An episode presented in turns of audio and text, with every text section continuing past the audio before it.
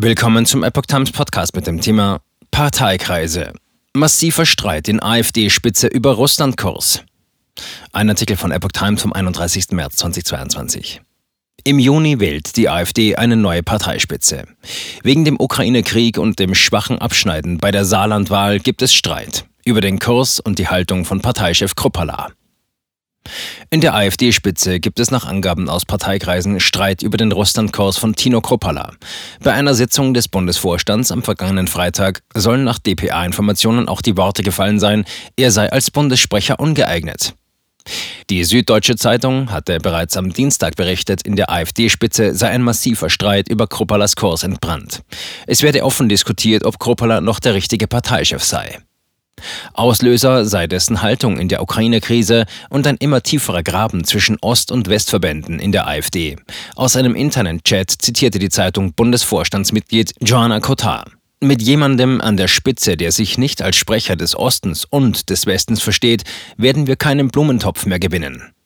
Bei Twitter schrieb sie am Sonntag nach der Landtagswahl im Saarland, mit dem Ergebnis könne die AfD nicht zufrieden sein. Zeit für eine ehrliche Analyse und eine Politik, die auch im Westen ankommt. Hashtag Wechsel, Hashtag Saarland.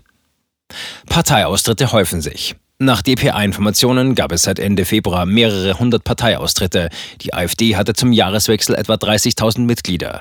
Kritiker Krupalas bringen das in Zusammenhang mit dessen Rede in der Sondersitzung des Bundestags am 27. Februar, wenige Tage nach Beginn des russischen Angriffs auf die Ukraine. Der AfD-Chef hatte dort gesagt, es darf in diesen Tagen aber nicht unser Ziel sein, den einen Schuldigen auszumachen. Er hatte dazu aufgerufen, mit Blick auf die deutsche Wiedervereinigung 1990 gerade in diesen Tagen Russlands Beitrag für Deutschland und Europa nicht zu vergessen. Der AfD-Chef hatte zudem Bundeskanzler Olaf Scholz eine Reaktivierung des Kalten Krieges vorgeworfen. Ein neues Wettrüsten lehnen wir ab und deswegen diese 100 Milliarden, Herr Scholz, das ist wirklich irre. Kruppala sprach das vom Kanzler angekündigte Sondervermögen für die Bundeswehr an. Das klang wie ein Widerspruch zum eigenen Parteiprogramm, in dem die AfD für eine Stärkung der Bundeswehr eintritt. AfD-Bundesvize Stefan Brandner bestätigte auf dpa-Nachfrage, dass es in der Vorstandssitzung am vergangenen Freitag eine Auseinandersetzung gegeben habe. Er habe da aber schon Härteres erlebt. Er nannte es zudem nicht förderlich, so etwas an die Öffentlichkeit zu tragen. Auch in Drucksituationen darf man nicht gegeneinander, sondern muss miteinander arbeiten, sagte er. Partei gibt sich nach außen geeint.